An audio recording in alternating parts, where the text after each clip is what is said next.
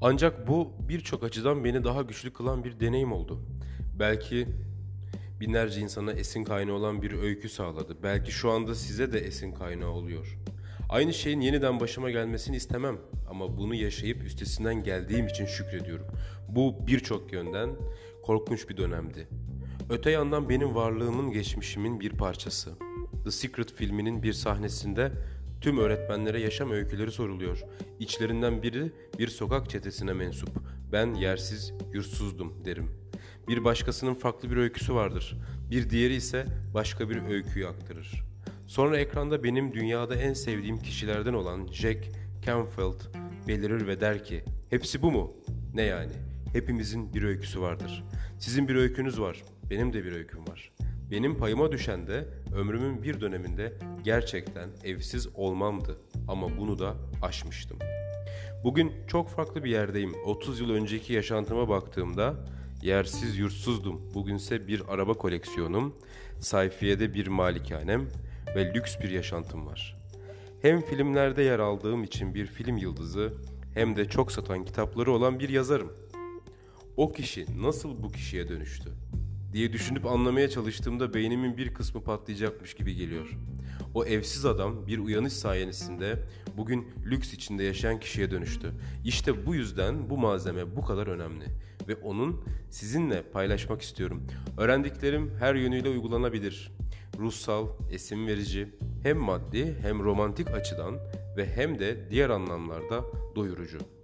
Bu değişim hem derin hem de kalıcıydı ve evsiz barksız olduğum dönemde radarda beliren minik bir sinyalle başladı. Bakın uyanışın öncesinde evsiz kalmanız gerektiği kanısına kapılmayın sakın. Neredeyseniz oradan başlarsınız. Burada şunu söylemek istiyorum. Her birinizin kendi öyküsü var ve hepimiz geçmiş deneyimlerimizle büyüyoruz, olgunlaşıyoruz ve farkındalığa ulaşıyoruz.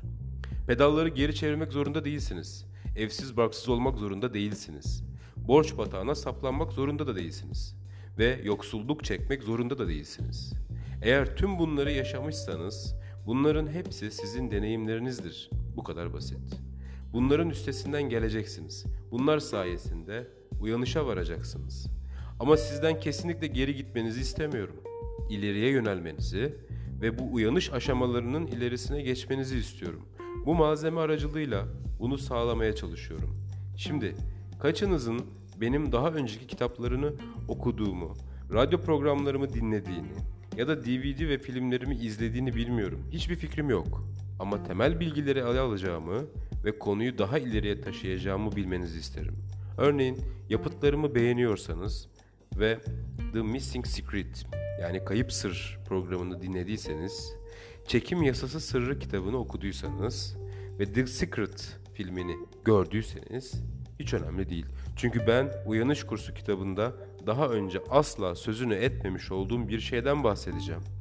Bir kez daha sizi sıfır noktası durumundan alacağım. Sizi uyanışın temelleri arasına ilerleteceğim. Uyanışın dört dönemini anlatacağım ve uyanışın dördüncü dönemi daha önce hiç sözünü etmediğim birçok şey olacak. Bunun çok iyi bir nedeni var. Daha önce bunu bilmiyordum.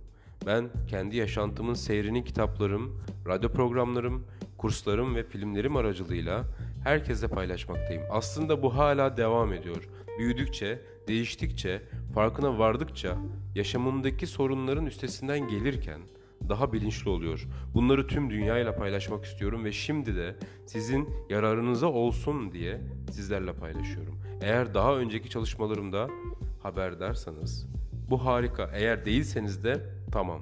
Çünkü bilinen malzemelerde yer almış bütün temel ilkelerden söz edeceğim. Ama bunun da ötesine gideceğiz. Bu nedenle kemerlerinizi bağlayın. Harika zaman geçireceğiz.